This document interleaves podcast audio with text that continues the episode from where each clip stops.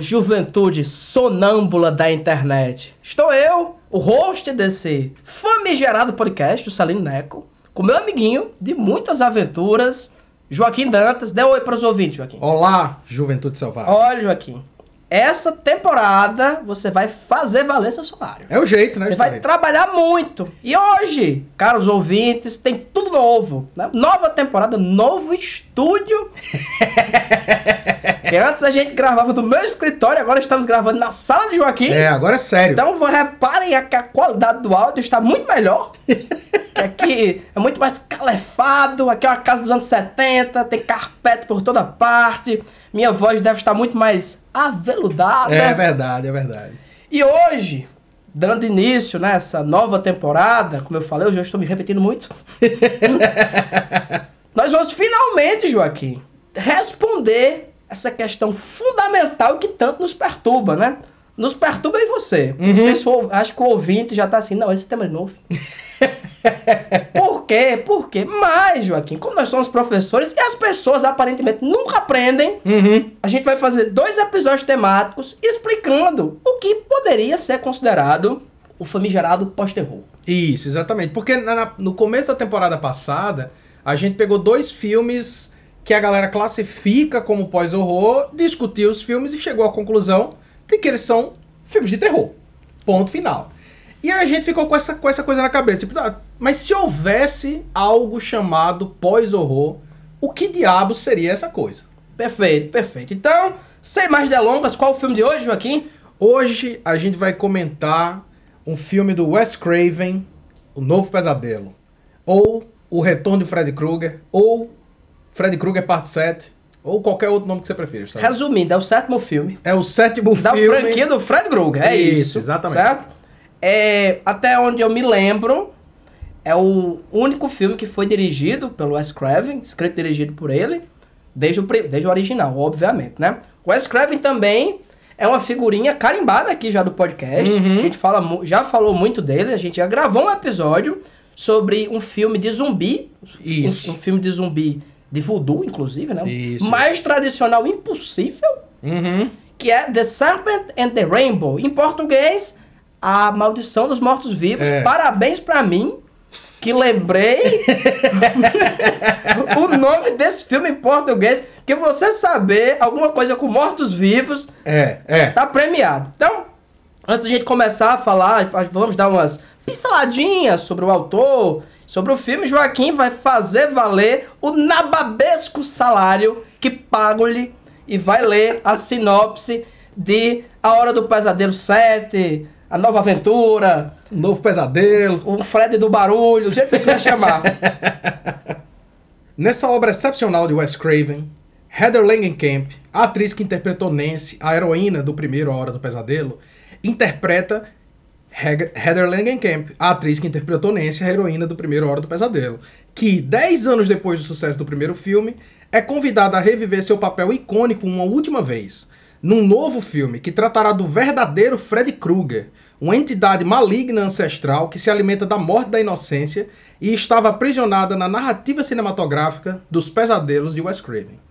O problema é que, na vida real, o verdadeiro Freddy Krueger também está atormentando os sonhos de Heather e de seu filho Dylan, saltando das páginas do roteiro do filme, de dentro do filme, para dentro da realidade do filme que você está vendo, fazendo desse o mais novo e absolutamente magnífico pesadelo de Wes Craven.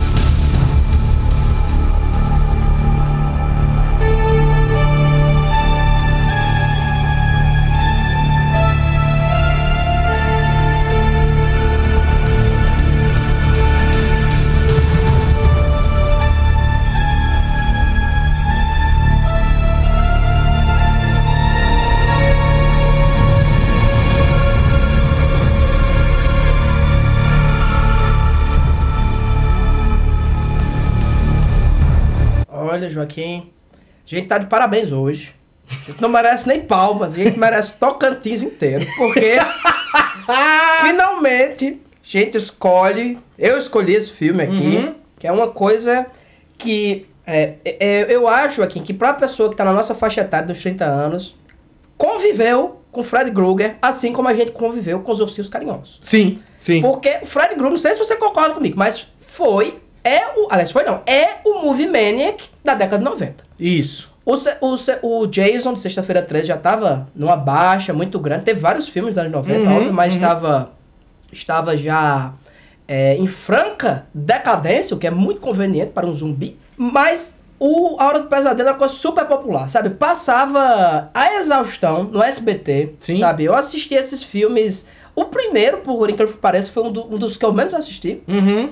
Que passava, na minha época, passava especialmente o 3 e o 4, que são os meus favoritos Uhum. da franquia. Depois eu vou falar um pouquinho sobre isso aqui. E o, a gente consegue, no meio de um monte de filme desse, achar o mais obscuro. O mais complexo. Claro. E o que quase ninguém assistiu, eu incluso. Porque eu achava que eu tinha assistido todos os filmes do Fred. E eu fui ver, eu tinha visto esse filme inteiro. Eu só tinha visto um pedaço. E, eu, e melhor que eu que escolhi, né? É, não, eu ia, rapaz, eu ia começar hoje o episódio lhe agradecendo, Juscelino, porque ou escolha bem feita, bicho, porque eu sempre gostei desse filme, mas revendo agora com a mente um pouco mais madura, que filme brilhante, bicho. Assim, Excepcional. excepcional, cara, e especialmente pra quem, como nós, já assistiu um bilhão de documentários sobre filme de terror. O tempo inteiro você fica vendo aqueles, aquelas pessoas que fazem talking head em documentário, Isso. que são produtores, pessoal que trabalha com áudio, não sei o quê. Todo mundo tá nesse filme interpretando dele mesmo. É genial, É cara. maravilhoso. É genial, Uma genial. economia também, viu? Claro. Uma economia também nesse. A New Line foi construída em cima desse, né, meu É. amigo? A casa que, a casa que o Fred construiu, Exatamente. né? A, a New Line Cinema é isso aí, né? Então, querido, dileto, descontraído ouvinte, se você caiu de paraquedas aqui não tá sabendo quem diabos é Fred Krueger, né? Ele é um, um monstro mesmo, né? Isso. O, o Fred Krueger é talvez a, a uma das últimas inovações dentro do slasher, Uhum. que ele é um monstro que tem personalidade. Isso. Podemos dizer isso, né? A gente já, enfim, nos outros podcasts a gente já conversou bastante, né? A gente tem é, Massacre da Serra Elétrica, de 1974, que tem um movie maniac icônico, né? O Letterface. Isso. Tem o Halloween, que é o protótipo, o protótipo de, de tudo que a gente vai ver depois de Slasher. E acredito que Sexta-feira 13, né? A franquia lá do Jason, né? Do Sean Cunningham, Uhum. totalmente da culpada de Halloween Sim. é a, digamos, a série que rea- realmente popularizou esse slasher adolescente. Isso, Vamos chamar assim, isso, né? O, o slasher que todo ano vai sair um e você vai com seus amigos gritar. É, digo também, Joaquim, que Sexta-feira 13 é a melhor série de slasher de todas. Uhum. Porque é a mais consistente. Sim. Ele é ruim igual. Você tem o primeiro que é muito bom, o segundo também é bacana, o resto é ruim igual. Menos Jason invade Nova York. Que aquele ali. Esse é aquela, especial. aquele, aquele ali é um momento de drogas dentro da franquia. E Fred Krueger, ele tem uma característica interessante, pelo quê? Né? Só dando uma pincelada aqui, não vou falar muito do primeiro filme, não, que eu acho que de repente ele até volta, né? Um filme bem importante, né? É primeiro que o Fred, ele tem uma personalidade Sim. certo? Que vai se desenvolvendo ao longo dos filmes e que talvez explique porque ele é um fenômeno tão grande enquanto personagem, até com criança. O Isso. próprio filme tematiza isso. As crianças são loucas pelo Fred. É. né? Toda criança conhece o Fred. Eu, quando era criança, adorava o Fred Krueger. É, porque ele é engraçado, né? Tipo, no primeiro filme, como você falou, no primeiro filme não. No primeiro filme ele é, ele é mais assombroso mesmo, assim. Mas daí, do segundo pra frente, ele tem essa coisa do- dos, das tiradas, das Sim. piadas e tal. E o que, o que eu acho muito curioso, Joaquim, que o Fred Krueger seja tão popular entre as crianças, já, Já que, que- né, ele é um assassino de crianças e entende-se também pelo, óbvio que não, não chegaram a esse ponto, mas que pelo contexto é um abusador de criança É, um também. molestador, exatamente. Molestador de criança, né? Dá, dá-se a entender isso aqui. E o primeiro filme é aquela coisa super violenta, assim, o, o- o- tem uns efeitos maravilhosos, a Sim. cena, cena que a moça é colocada no teto e tem aquela sangueira. John Depp tá nesse filme também. Tá, sim, tá no sim. tempo que ele sabia atuar. Uhum. Ele- um- Eu acho que é o primeiro filme dele. é o primeiro filme, assim, de Uhum. maior orçamento, é, é esse aqui. E é um filme brutal, e, mas quando você já vê que esse personagem, ele tem duas cores diferentes do slash tradicional. Ele tem essa questão que eu falei, que ele tem uma personalidade, ele é uma pessoa. Ele fala. Ele, ele fala, ele não é um, um mamute que Isso. sai se deslocando, igual o, o Jason Voorhees, o Michael Myers, o próprio, Leatherface, que é, que é bem mais, ah, como direi, brincalhão. Pode ser esse o termo? Muito mais brincalhão, né? Mas ele não tem essa personalidade tão montada. O Fred Krueger não é um cara, pô. E é um cara escroto, assim. E, Isso. ele vai desenvolvendo essa personalidade e o que é que acontece? Não sei se você vai concordar comigo, mas a franquia da Hora do Pesadelo é extremamente irregular. Sim. Tem uns filmes bons e tem uns filmes insuportáveis. É, o, pri- o primeiro e o terceiro, e esse sétimo, pra mim, são os melhores, de O, longe. o- o assim. segundo filme é uma coisa inexplicável, né? É, que é um é. filme sobre homerotismo. É, exatamente, exatamente. Ah, o terceiro e o quarto eu adoro, mas eles são filmes de ação. Uhum. Eles são dois filmes de ação que tem um vilão, certo? Isso. E o que é que acontece ao longo dessa, dessa série, né? O, o Fred ele tem uma característica peculiar dentro dos slashers que ele ataca você no sonho. Uhum. Então isso dá uma, uma amplitude dentro do filme que é maravilhosa. Porque você sonha com uma coisa, de início são, são sonhos muito mais banais que acontecem na rua, etc. Depois os caras despiroca de um jeito que você entra no sonho e o Fred ele coloca pra jogar videogame. Ele vai jogar, Jogar videogame com você. Com você ele mata. Tem, tem, um- tem um, acho que é no terceiro, tem o cara que, a menina que é viciada em droga, Isso. Que as mãos dele vira um monte de Seringa, injeção, ele vira um monstro gigante mesmo, tipo uma cobra pra comer as pessoas, enfim, uma gama maravilhosa, né? Isso, isso. Eu, eu, gosto do que ele transforma a pessoa em almôndegas e vai comendo. comendo, é. É, é, enfim, é- é- é- tem um lado cômico muito Uhum. forte. E ao longo da série, eles vão desenvolvendo esse passado do Fred, que é uma coisa completamente desnecessária, né? Depois vai mostrar que a mãe dele era uma freira, que, Que foi, foi estuprada estuprada. num, num, por mil tarados, É, exatamente. sabe? Num, num hospício e não sei o quê. E quanto mais essa história vai se prolongando, mais desinteressante ela fica. Isso, concordo. Porque é assim, cara, não tem pra que isso, pô. Não tem pra que isso. Então, o Wes Craven, 10 anos depois, ele, ele escreve e dirige esse filme. Isso. E ele tenta justamente, obviamente, fazendo uma grande extravagância metalinguística, né? Uhum. Como, como você já demonstrou aí nessa sua Na brilhante sinopse. mas, mas falando assim, é, lendo- você lendo essa sinopse parece muito complexo, mas o Wes Craven é tão foda É, exatamente o que, que eu ia o filme, disso. assim, é limpo, limpo, linear, maravilhoso, assim. Um filme de terror massa. É, é, fal- falando parece confuso. Vendo é completamente completamente é, é, compreensível da maneira mais simples do mundo. Porque é, é o, o New Nightmare é o adaptation, né? É a adaptação do, do Kaufman de terror. Pronto, é isso. É isso. O New Nightmare é isso, pô. Só que a adaptação é um filme esquisito, pô. É um filme que é difícil de acompanhar, às vezes, se você não for uma pessoa que tá acostumada àquele tipo de narrativa. O New Nightmare não, pô. O New Nightmare qualquer pessoa vai botar e vai entender, porque é é autoexplicativo o filme. Sim. É autoexplicativo. É, o conceito é muito simples. O Fred tá perturbando os produtores do filme, é isso. Isso. As pessoas envolvidas é, dentro dessa produção. E em termos. É um, é um filme metalinguístico, obviamente, ele tá falando sobre a realidade. E Isso. todo tempo o Craven tá discutindo, por exemplo, uma coisa que a gente fala até hoje, né? Que é. Ah, será que esses. Será que jogos violentos, será que filmes Uhum. violentos criam maníacos? Isso. Sabe? É- Esse é o tema que o Wes Craven. Rapaz, se eu tô chateado com isso, imagina o Wes Craven. Né?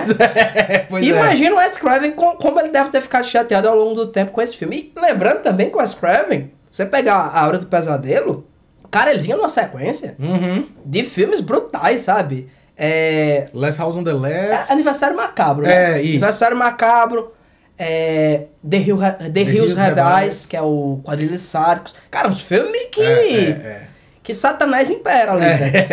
Inclusive, se ele tivesse feito esses dois filmes e o primeiro Hora do Pesadelo, ele já tinha... Já, já tinha ganhado o direito. já. Ele nem precisava fazer aquele filme que tem um refrigerador assassino.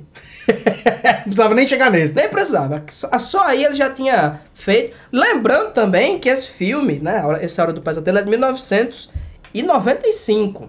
E em 96, o Wes Craven, como esse rapaz muito, muito avant-garde, né? Ele fez Pânico. Sim. Que também é um, não é um, um, um slasher metalinguístico propriamente, Uhum. mas é um slasher que tá no mundo dos slashers, né? Isso. Onde as pessoas assistiram o- todos esses filmes, assistiram Michael Myers, assistiram Jason fazendo loucuras, e eles têm até as regras, né? Ah, se você não quer Uhum. morrer, você tem que fazer isso, nunca diga eu vou ali, É. nunca, nunca faça sexo, né? Ele fa é uma piada realmente sobre, Pronto. sobre esse filme. O segundo Pânico é bem parecido com esse filme aqui. Uhum. Porque no segundo Pânico eles fizeram um filme É, sobre isso. o primeiro. Então, essas categorias. Enfim, o, o, o, o Wes Craven, ele criou um brinquedo E depois ele começou a desmontar ele. Isso. Pra ver o que se ele não conseguia montar um outro boneco com ele. Basicamente é isso que ele tá fazendo. Rapaz, você falou aí do, do, do Pânico, né? Assim, Pânico é um filme metalinguístico. Porque qualquer filme em que você, dentro do filme, as pessoas estão fazendo outro filme, é metalinguístico. É, é, uma, é uma linguagem refletindo sobre, sobre si mesma, certo? Sim. Só que esse filme não é só metalinguístico, ele é metanarrativo. Eu queria fazer tipo, essa separação porque assim. Parece que você tá falando do filme de hoje. Do né? filme de hoje, isso, no- o novo É pesadelo. que você, tá, você começou dizendo pânico. Não, é que eu ia fazer a separação. Quando eu, quando eu Sim, olho, por exemplo, entendi. tem uma diferença entre Pânico e o Novo Pesadelo. Ah, entendi, entendi. Porque Pânico, é como você disse, ele é quase uma paródia do slasher. Hum, Ele pega os tropos e ele vai dar luz a esses tropos. Ele vai dizer, olha, isso aqui é um tropo e ele tá acontecendo. Tá vendo como ele tá acontecendo e tal? Mas Pânico é um slasher. é. Esse novo, o novo pesadelo, não é um filme do Freddy Krueger. Não é o, o, o Craven fazendo um filme do Freddy Krueger sobre as pessoas fazendo um filme do Freddy Krueger. É outra coisa. É um filme que está refletindo sobre o horror em si e não sobre os filmes do Freddy Krueger. Os tropos do filme, dos filmes do Freddy Krueger só entram em ação num momento que tem um momento muito crucial nesse filme em que o filme que você tá vendo vira o filme que eles estão produzindo. Oh, I'm sorry. What happened to you? Are you all right? I'm fine. Is- Have you seen Dylan? Where Take is it, he? e- take it easy. Take it easy. Relax. He's right there. What happened? Oh, Dylan. Oh, God. What's going on, Heather? What in the world happened? I know how Chase really died. What do you mean? Fred Krueger did it. Yeah, sure.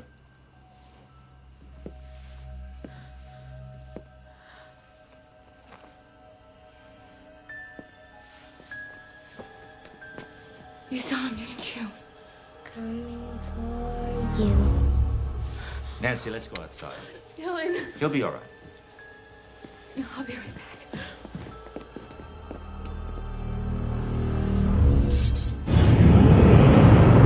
What the hell is going on, Nancy? Why are you calling me Nancy, John? Why are you calling me John? Porque a ideia é como a gente tava falando, né? A ideia do filme é, não, eles, 10 anos depois, isso é a narrativa do próprio filme. 10 anos depois do, do, do, do original, né? O Craven é convidado pelo Bob Shea, que é o produtor da New Line, a produzir um novo filme e ele começa a escrever esse novo filme e a Heather tem que lidar com o fato de que agora ele tem um filho, o filho dela é problemático e ela não sabe se ela quer voltar a fazer filme de terror. É, tem um stalker que persegue ela, enfim. É, tem toda essa, é, é, é, essa, essa coisa. E tem um momento crucial lá em que você vai ver na tela do computador do Wes Craven o roteiro que ele tá escrevendo, que é o roteiro do filme que você tá vendo. E aí tem assim, Fade to Black. Depois desse Fade to Black, o que você tá vendo é o filme. É o filme que eles produziram dentro do filme. Porque é quando começa a acontecer os tropos do filme da Hora do Pesadelo. Até ali, bicho, é um filme sobre a relação entre horror real e horror ficcional. Certo? Então, tipo, o Craven, ele não tá usando os tropos do filme que ele criou. Porque o filme que ele criou é sobre um monte de adolescente que é perseguido por essa criatura monstruosa que é o Fred Krueger que ele ataca nos sonhos. O filme que ele tá entregando pra, pra gente agora, o Novo Pesadelo, é um filme sobre adultos lidando com problemas adultos, reais. Então, pegue, por exemplo, a- a- o Stalker.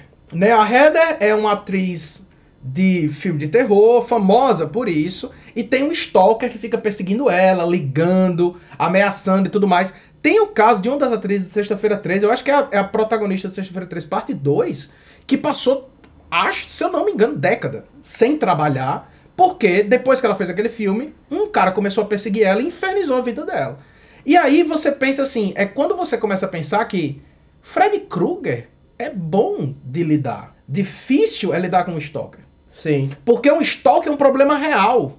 É uma coisa concreta que é difícil de resolver. Um demônio dos sonhos é fácil porque ele é ficcional. E o, o Craven está refletindo sobre isso. Então tá, tá ligado como, tipo, é, Sim. é muito diferente do Pânico.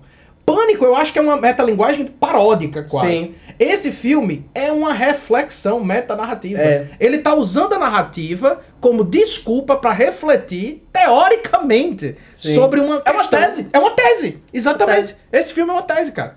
E sem em nenhum momento perder o, o, o frescor de um filme de terror. Assim, De é, funcionar perfeitamente como filme de terror. é excepcional, sabe? O que, o que o Craven faz nesse filme, ele tá nadando de braçada mesmo. O que eu acho foda, pô. O filme, com, é, o filme replica várias cenas do filme original. Sim, sim. né? Ele começa com o quê?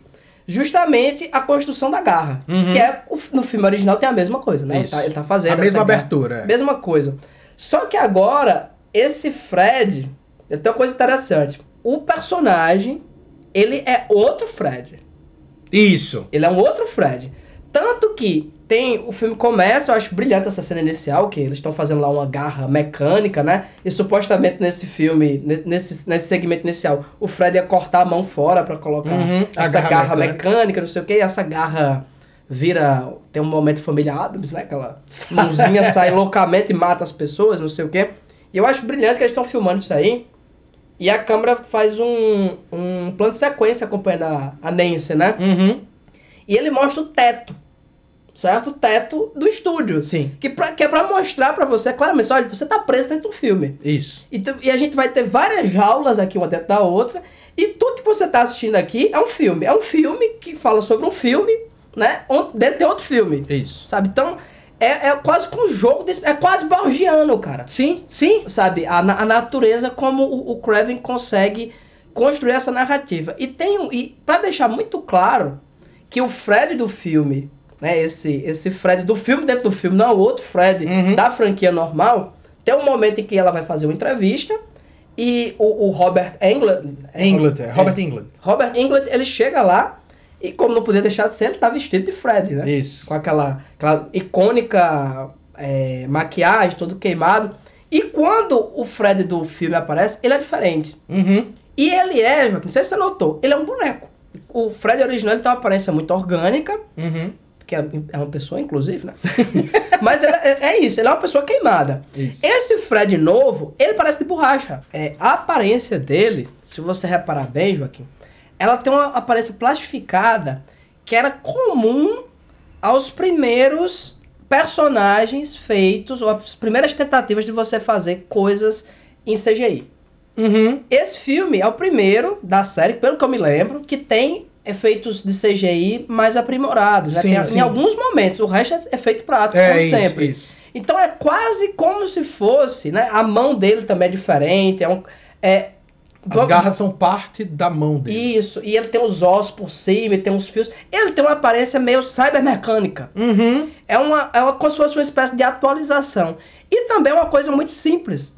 Ele tem uma aparência que, vamos dizer assim, o Fred original ele faz a garra dele. A Isso. forma como ele tem a garra agora, ela só pode ser feita dentro do mundo do cinema. Você tem que ter, ser, um artesão muito eficiente pra fazer aquela garra. Uhum. E por isso que mostra os caras fazendo Sim, pode crer. sabe? É, ele tá, é, é, de determinada forma, né? e- falando agora em termos da, da realidade real mesmo, né? Uhum. Do, do, Wes- do próprio Wes Craven, né? Enquanto autor, é um filme onde o Wes Craven está tomando de volta a sua criação. Exato. Claramente. Tem um momento que o, o, o, Robert é, England, ele fala assim, ah, ele, essa versão que tá ligando aí pra você, você tá sonhando com ele, ele é pior, né? Ele é Uhum, mais, mais malvado. Isso é o quê? O Fred, ao longo dos filmes, foi virando uma piada. Isso. E é muito claro que o Wes Craven tá dizendo, olha, ele não é uma piada, não. Uhum. Isso aqui, é, eu, eu, eu assisti um trecho da entrevista que ele fala sobre isso, e o Wes Aham. Craven, ele é, é um cara que tem umas coisas meio loucas, né, assim, também, Uhum. como qualquer pessoa, né. Eu, inclusive, tô medicado. É, e ele diz assim, a censura tem que parar com esse tipo de coisa, porque a violência, essas imagens de horror, elas são uma coisa que é inerente ao ser humano. Sim. E se você não botar, ele fala desse jeito, pô, se você não botar isso no filme, você vai lidar com ela na vida real, Isso. sabe? É, eu já ouvi ele falar sobre isso, dizendo assim: o horror é uma sensação humana, é uma coisa real. É, O ser humano passa, encara o horror sempre. Só que o horror no mundo real ele é traumatizante. Ele é, ele, ele lhe, lhe, lhe, lhe inibe, assim, você, se você passa por uma situação de horror real, você pode entrar num trauma que você nunca mais fala, Sim. você não, você não faz mais nada. E o horror no cinema, ou em qualquer forma narrativa, é uma forma de linearizar essa experiência para que você possa lidar com ela e pensar sobre ela. Exato. Se você encara o horror no mundo real, você não tem como pensar sobre.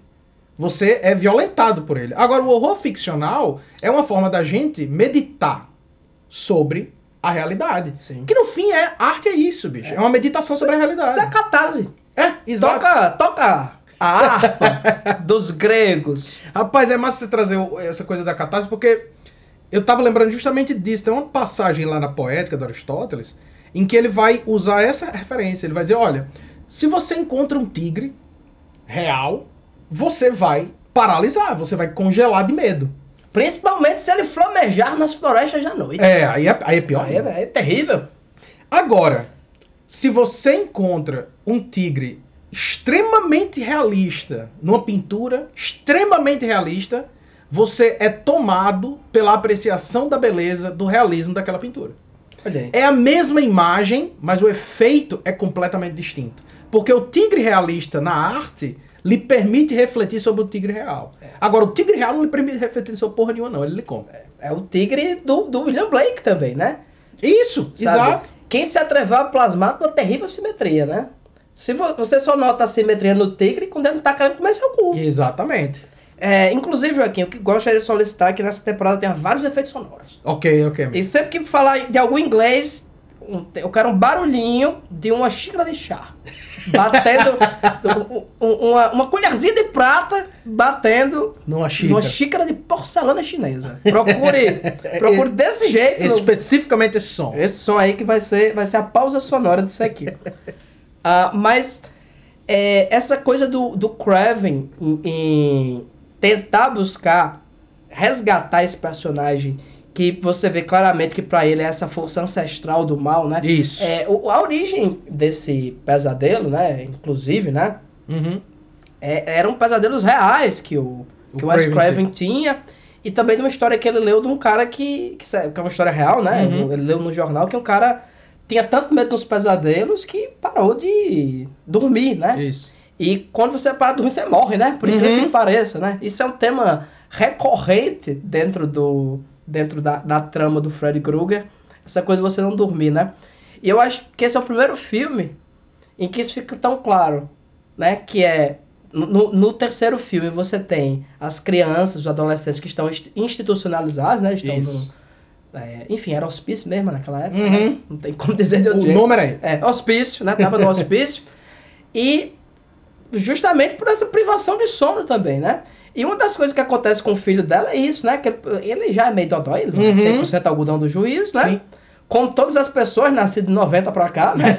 pelo, menos, pelo menos uma alergia a glúten a pessoa tem que ter. ter, né? Não, é- não tá... Não tá 100% normal, as armas de guerra do futuro serão, será farinha de trigo. Vai ser arma de destruição em massa, um, um- um saco de 80 quilos de farinha de trigo.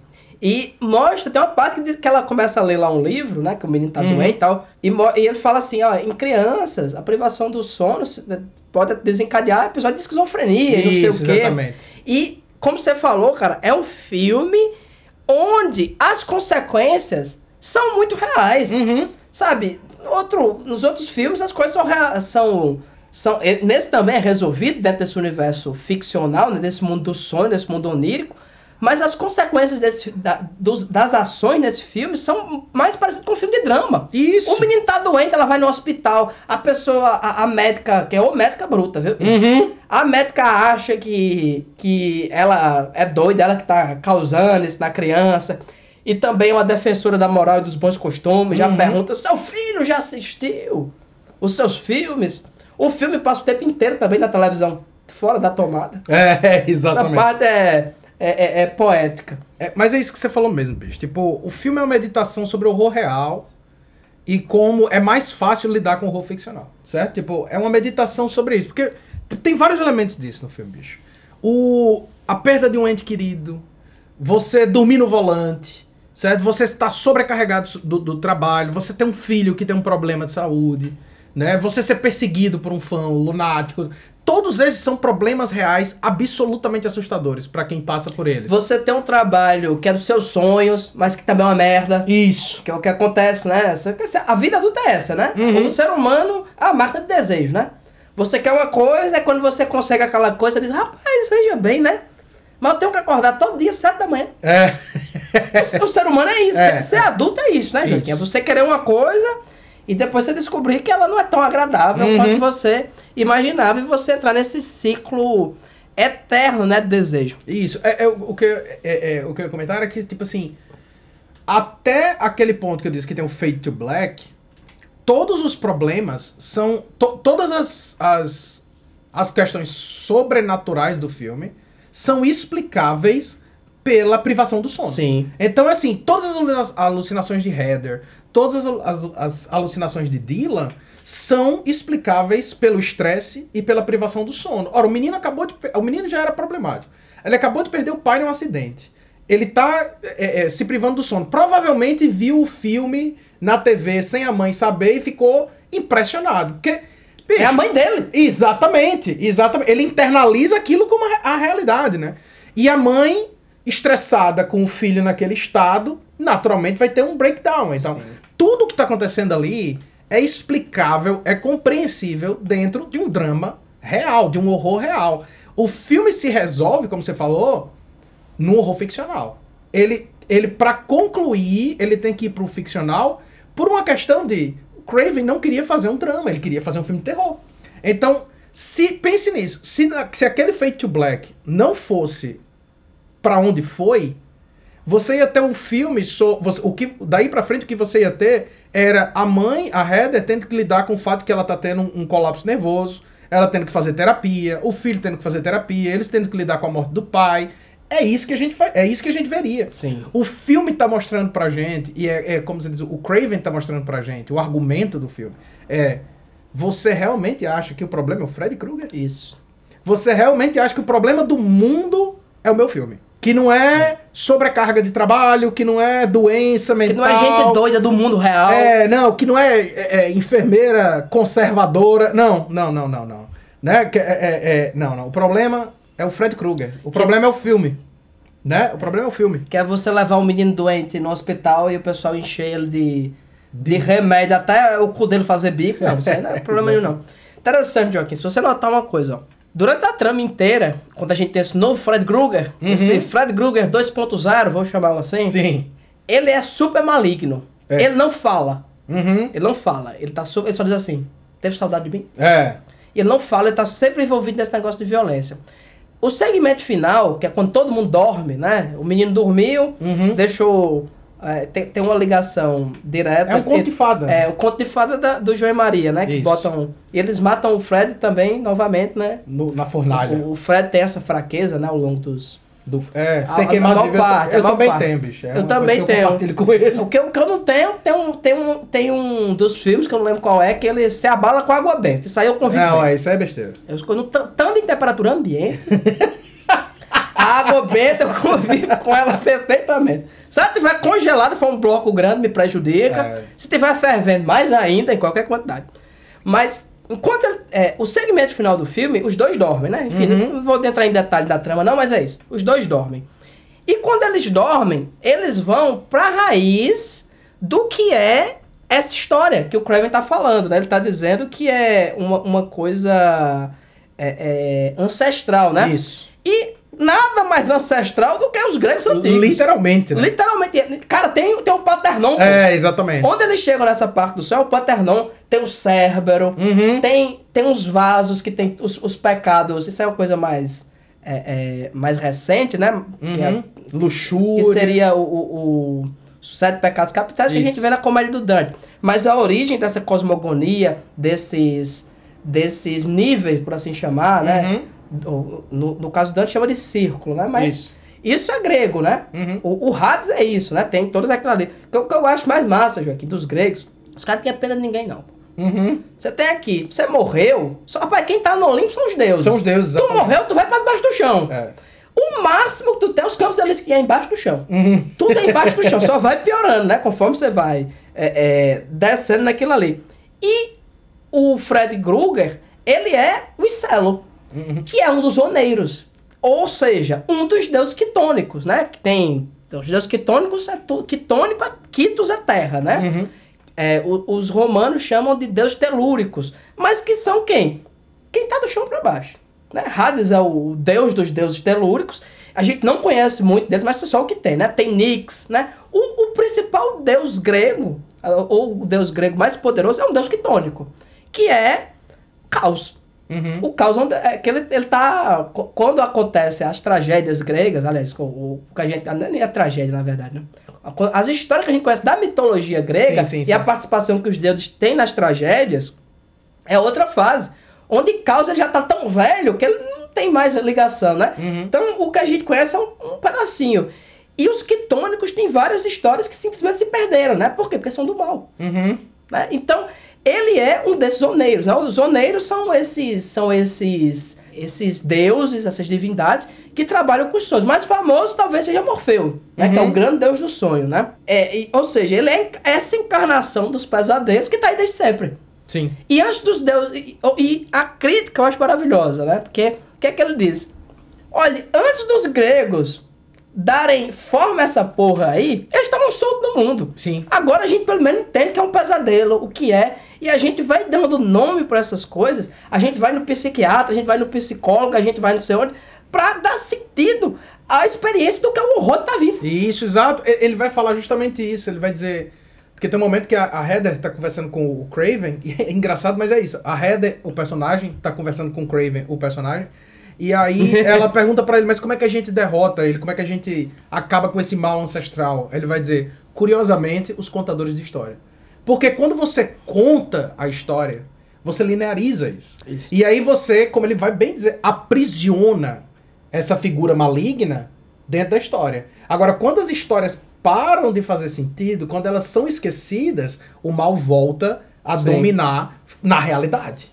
E, né? e isso aí tá 100% do que eu acabei de dizer, né? É. O caos, que é esse deus primordial dos gregos, era o caos mesmo, né? Uhum. É, é o- é a origem do universo. E os deuses, eles começam a dar forma a esse caos. Tanto que na no momento em que a gente vivencia essa mitologia, o caos não existe mais. Uhum. né? Ele é um deus ancestral, ele existiu, né? É, é- rapaz, é, é um filme, é uma tragédia grega, pô.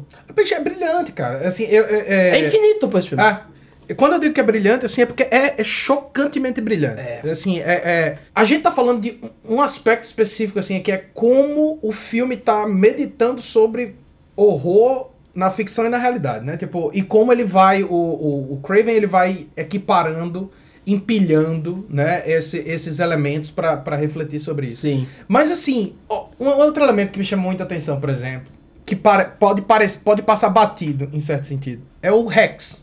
Né? O Dylan, o filho da Heather, ele tem um bonequinho que é um, um dinossauro, que é o Rex, né? Que ele vai dizer que não, o Rex é quem me protege, ele mantém o homem mal lá embaixo, tá? Ele diz, eu boto o Rex na ponta da cama.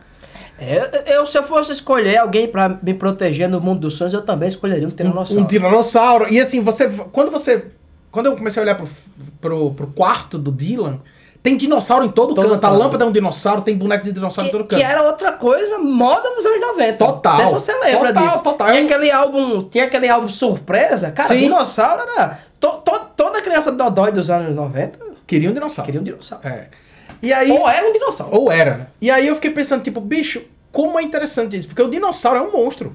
O dinossauro não é uma criatura com a qual você, teoricamente, deveria se identificar, certo? Ele é um monstro. Só que ele é um monstro essencialmente ficcional. Porque a gente nunca conviveu com dinossauro. A gente nunca viu um dinossauro de verdade. Ele é uma ficção. Enquanto ficção, ele consegue ser atrativo e funcional pra- até para uma criança, certo? Então veja só, o dinossauro Rex ali, ele tá fazendo o mesmo papel dos contos de fada para criança. Ele é uma forma da criança processar os horrores da vida real. A criança vai processar essas informações a partir de uma imagem. Essa imagem vai ser dúbia. Os contos de fadas são sempre sobre dubiedade, sobre, sempre sobre o bem e o mal. Rex é esse símbolo. Ele é um monstro Do bem. do bem. Ele é um monstro que serve para o menino entender o mal e controlar o mal. Né? Aquela ideia mesmo de dizer assim. é- é, acho que é o Freud que fala disso, né? Que fala: olha, todo mundo tem impulsos malignos dentro Sim. de si. Mas você vai, ao longo da, da vida e da, da Você vai ficando, ganhando maturidade, você vai reprimindo esses impulsos, você vai guardando eles em outros lugares. Eles nunca deixaram de existir, não. Só que eles vão aparecendo de outras formas. Eles aparecem nos sonhos, eles aparecem de outras maneiras. O menino tá fazendo isso com o Rex. Ele tá usando. Aí é onde entra novamente outra camada da mesma discussão.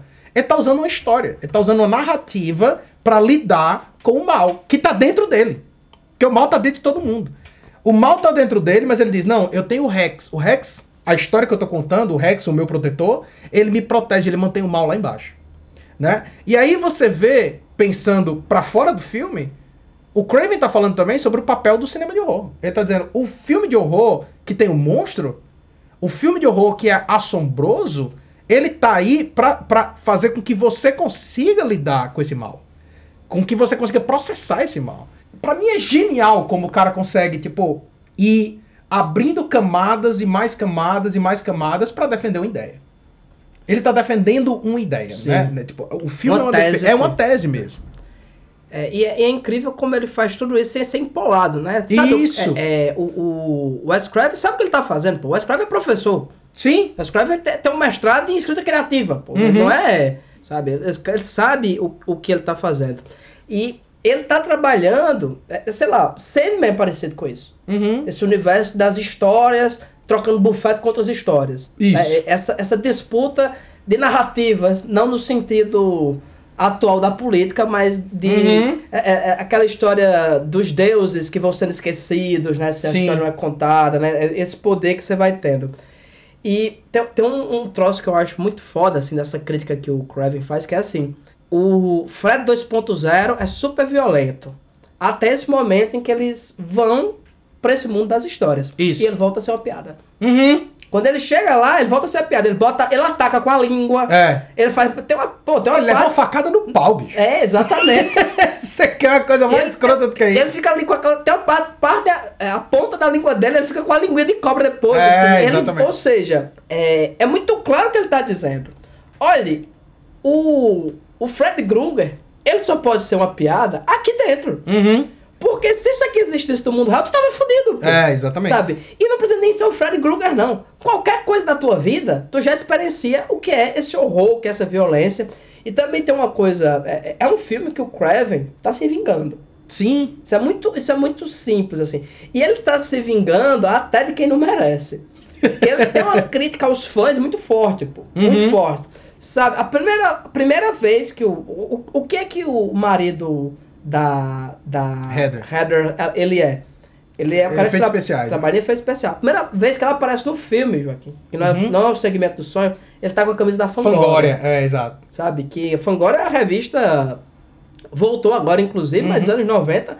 Fangoria era uma revista grande, cara. A revista sobre filme de terror. É ainda, né? Aham. Ela tem, tinha a, a Famous Monsters, né? Que é mais Uhum. antiga, né? A revista que formou Joe Dante. Joe Dante, John né? O cara que já assistiu todos os filmes dos anos 50. É, a, a Famous Monsters formou também, é- era uma revista também que trazia muita informação é, sobre justamente Efeitos práticos. efeitos práticos, Uhum. né?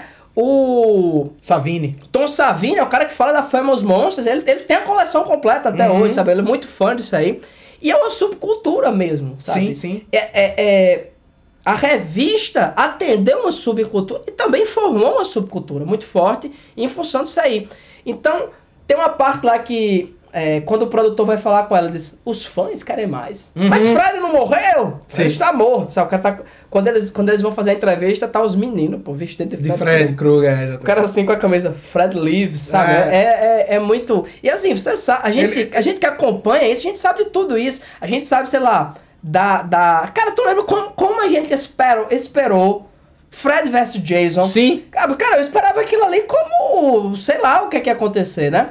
É, é, no, no, no último filme do Sexta-feira 13, que fica a máscara dele lá no, no chão e vem, a, Uhum. vem a mostra do A mão Fred. do Fred e a Nós achei aquilo ali, eu alcança e disse: Meu Deus! É. O mundo entrará em cataclisma.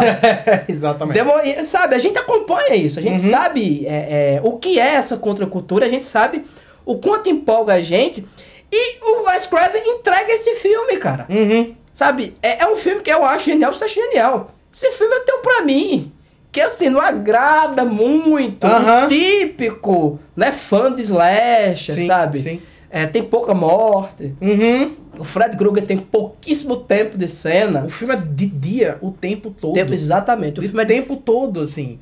Você é tanto que você vê essa oposição que ele vai fazer, esse corte que ele vai fazer, da, ah, isso aqui é a realidade, isso aqui é a ficção.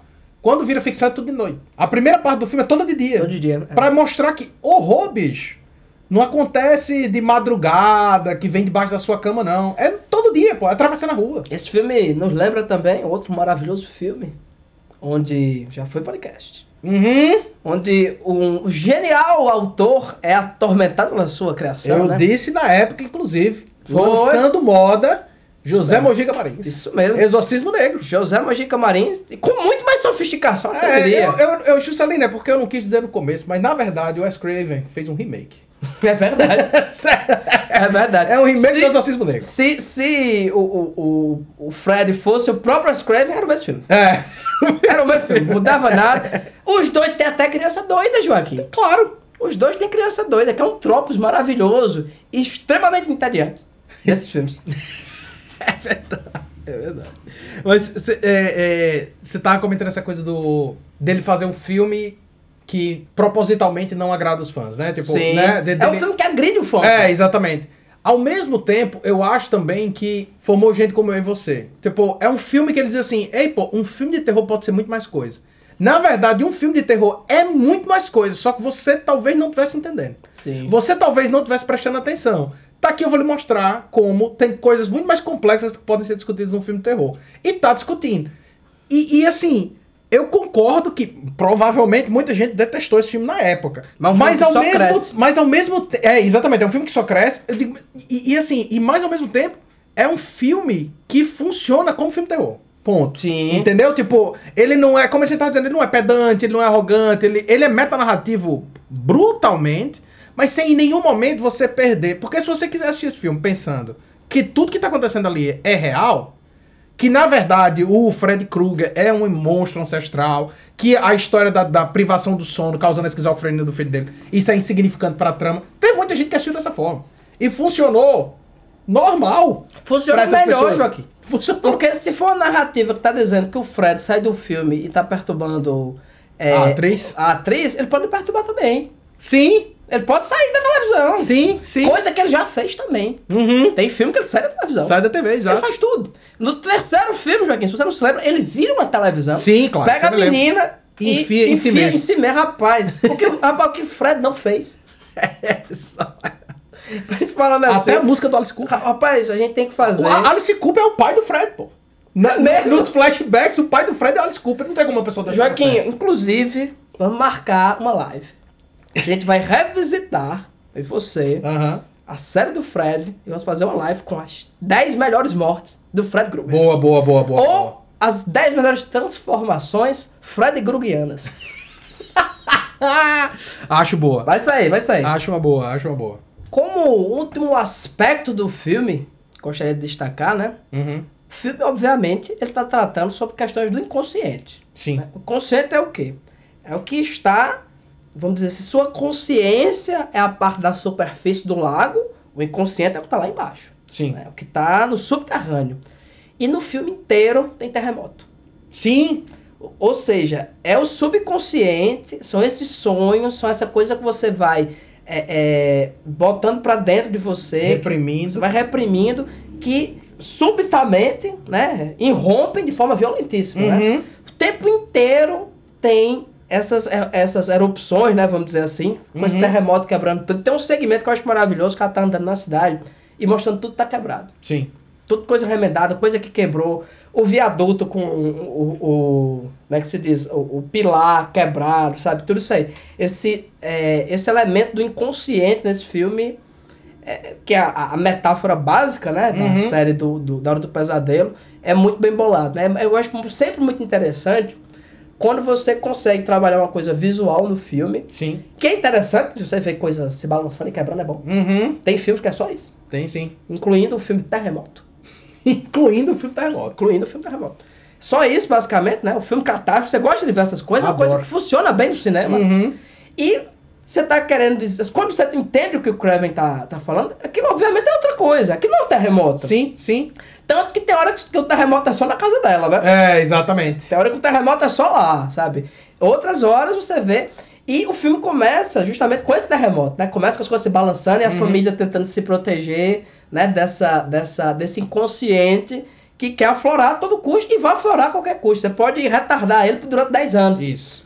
Mas o, o, o- acho que o Wes Craven, é, ele, ele se afastou muito dessa do, do Fred Krueger, porque enfim, o Fred Krueger virou uma máquina de imprimir dinheiro, né? Isso, isso. Então ele se afastou disso aí. Obviamente deve ter levado o seu, né? Uhum. Que, que ele, ele que criou, mas é, é também o, o, o Wes Craven voltando pra isso aí. Porque ele não precisava fazer mais nada, cara. Ele já fez o primeiro filme, pronto, foda-se. Ele precisa dizer, ah, eu fiz o primeiro filme, o que eu queria fazer era isso. Filme é excepcional. Quando você pensa os recursos foi feito aquele, aquele Uhum. negócio ali, então, pelo amor de Deus. Sim, sim. Sabe? E podia ter dito, ah, foda-se, isso aqui, não é, isso aqui não é meu Fred, isso aqui é outra coisa. Isso Uhum. aqui é, é o Fred da New Line, e tudo bem. Ninguém, Sim. sabe? Ninguém pode também estar controlando as coisas assim. E a- se você pegar o que o Toby Hooper fez no retorno dele ao Massacre da Serra Elétrica Uhum. e pegar o que o Wes Craven fez, prova a minha teoria. De que o Toby Hooper não dirigiu o primeiro filme. Quem dirigiu foi o Munal. Foi o Murnau. Toby Hooper era um psicodiretor. Ele encarnava, encarnou o Murnau. Quem, quem dirigiu o Massacre da Serra Elétrica original foi o Murnau. Agora esse aí foi o Craven mesmo. Rapaz, é, é, você falando essa coisa do, do, do, dos- do inconsciente, né, surgindo e tal. E a gente comentou sobre, ah, é um, ele- os personagens estão presos dentro de um filme, que é dentro de um filme, que é dentro de um filme, que é dentro de um filme.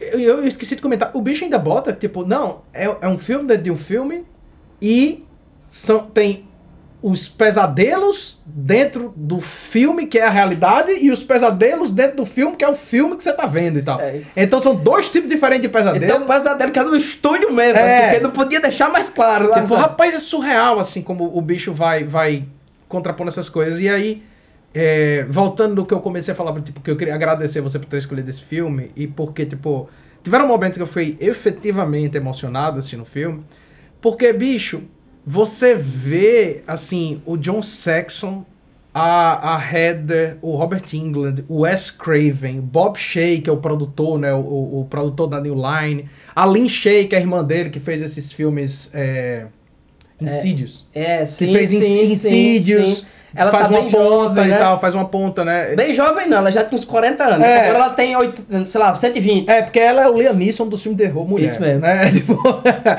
e você, tipo, tem um, tem um momento lá que é o funeral do marido da Heather, que tá todo mundo alinhado assim. Isso. Bicho, eu, eu, eu fiquei arrepiado. Eu disse, caralho, essa galera é muito foda, Cara, bicho. tem uma parte que eu olhei e o Wes Craven tá rindo, pô. Eu acho que ele tá conversando alguma coisa Com com, alguém, alguém, é. assim. Cara, todo mundo se conhece ali, todo mundo trabalhava é- junto. É, tipo, é uma celebração É, do que é essa Do cultura. que é essa cultura, cara. Porque essa cultura de terror é um filme, é um filme maravilhoso, assim. E outra, é, o filme tem quase duas horas, pô. É, exato. E você não vê, cara, não vê passando, assim, o filme passa é, é voado. É interessante isso, porque é um dos filmes mais complexos. Uhum. Aliás, não é não, é o filme mais complexo da, da franquia. Sem dúvida. E tem outros que, que você não aguenta assistir, pô. É, tem uma hora e Cara, o 15 e se arrasta. Cara, o quinto filme do Fred Krueger, assim, deviam, deviam mandar destruir as cópias. Deviam fazer a Xuxa, sabe? Tocar fogo. Se alguém tiver na internet, assista. Mas aquilo ali devia sair, pô. Uhum. Devia, devia ser assim, não é canônico. Sim, sim.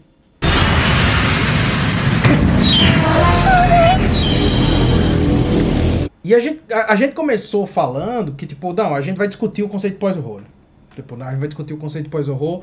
E eu, eu acho que a gente tem Agora a gente tem que parar um pouquinho e falar por que, que a gente escolheu esse filme, por que, que a gente consideraria ele um pós-horror. É, se a pessoa não entendeu até agora, Né? cara, É, é, eu quero saber o que é que você vai dizer. Mas- eu quero saber o que é que você vai dizer pra explicar. Se você não entendeu até agora, cara ouvinte, Mas o que eu ia falar, bicho, é que tem uma galera hoje em dia fazendo esses pós-horror, esses filmes desconstruídos. Tem gente que tá sendo taxado de pós-horror, que é claramente gente que tá fazendo filme de terror, que a crítica, o mercado prefere taxar de pós-horror, que esses camaradas, tipo, não taxariam os próprios filmes dessa forma. Tipo, o Robert Eggers, por exemplo, não parece pra mim um cara que diz assim, não, mas o meu filme é pós-horror. Tipo, não, ele faz filme terror, pô. Só que todo mundo chama de pós-horror. Mas tem gente que tá fazendo filme pra ser de pós-horror.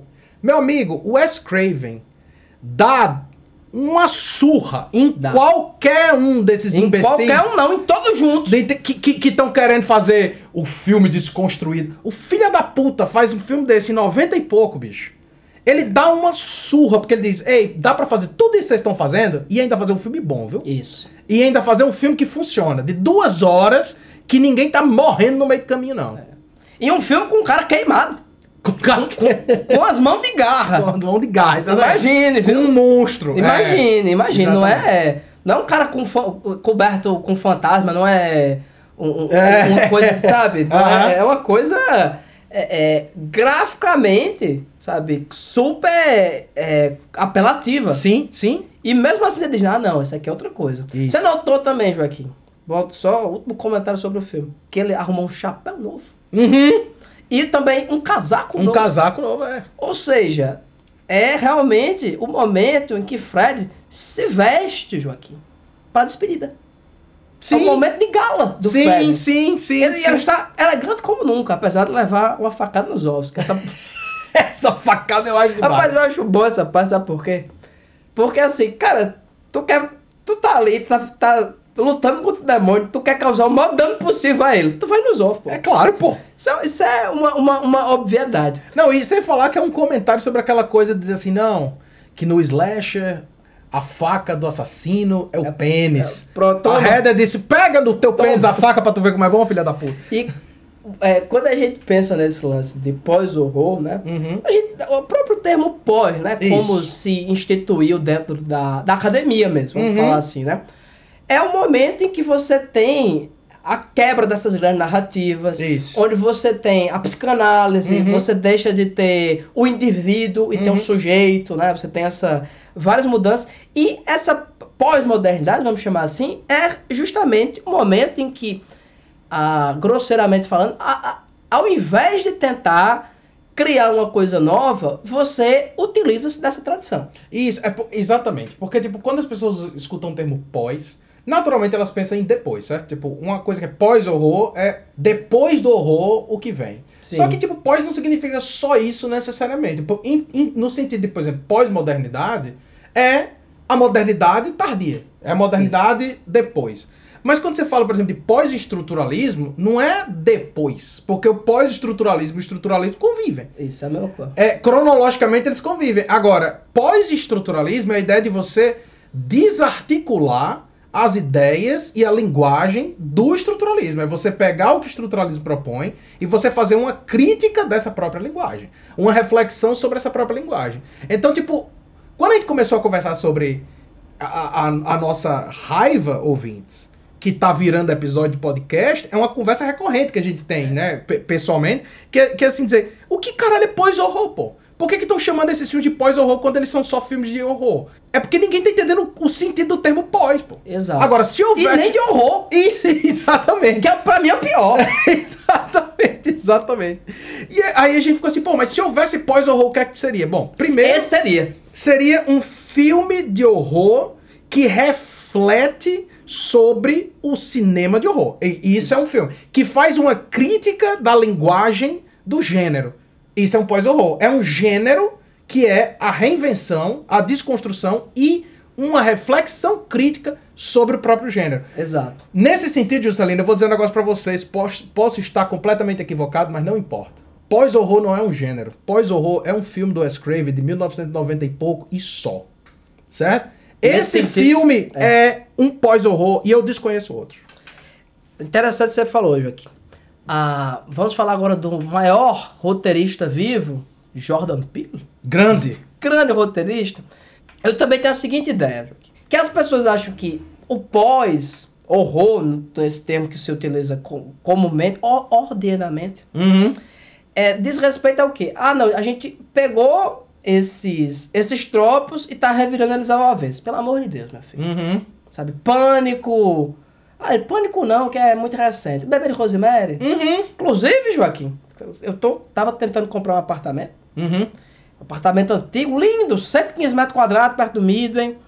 Eu fiquei com muito medo de morar lá. Por quê? Porque tava lá eu e meu recém-nascido, recém-nascido não, já tá com 11 meses, Davi, e tinha tanta velha olhando pra esse menino. num apartamento É. grande. É. Eu sei lá o que acontece, tava barato. e tava barato, eu não sei o que, é que podia acontecer com essa criança, né? Mas é, parece que as pessoas confundem o que é essa reflexão sobre o gênero, que é o que é realmente você problematizar, detesto essa palavra, mas é Uhum, isso mesmo, você problematizar o gênero, refletir sobre ele e criar, que é o essencial, Sim. em cima disso. Sim. E o que é simplesmente você.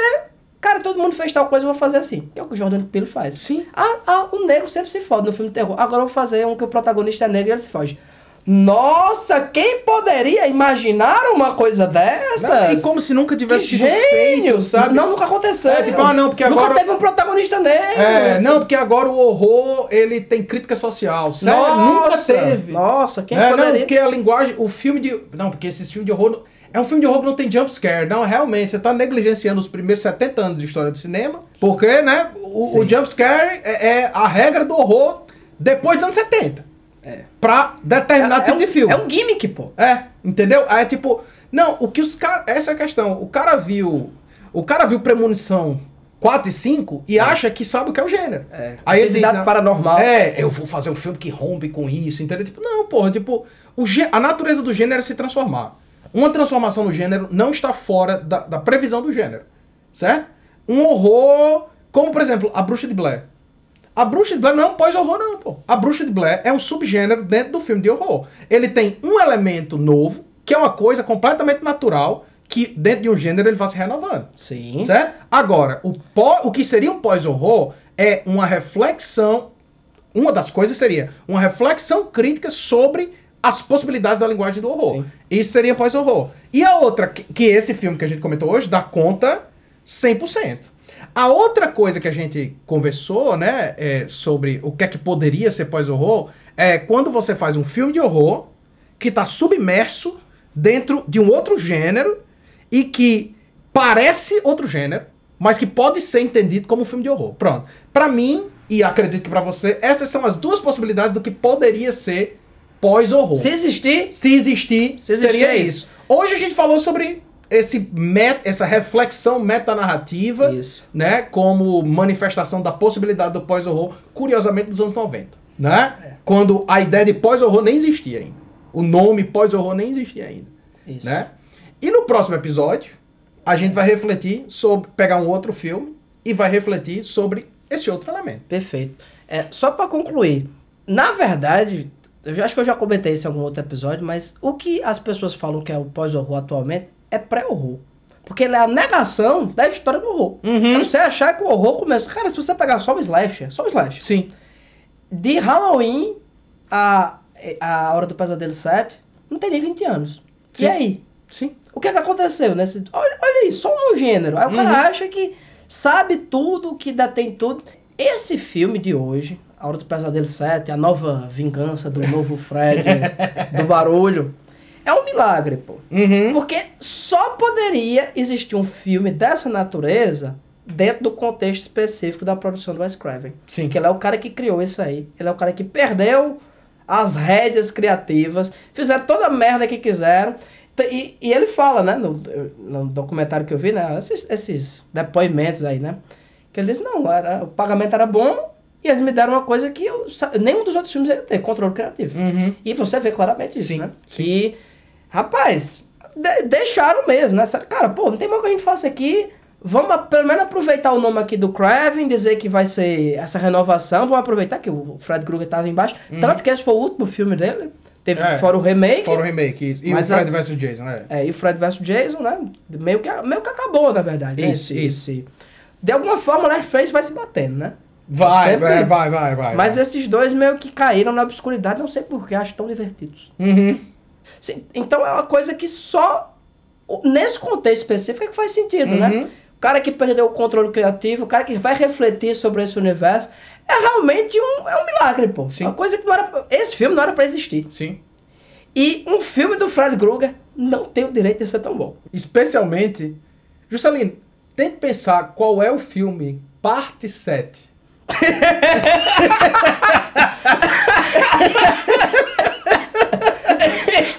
realmente. Qual é o- realmente. parte 7 7 realmente já. Qual é o filme? Parte 7. Parte 4! Parte O 4 já, Poderoso Chefão 3. já Já não, tá, já não bate com os dois primeiro. Sete, realmente. Então é isso, queridos. Nos vemos daqui a 15 dias para falar mais sobre pós-terror aqui no Pós-Selvagem Podcast.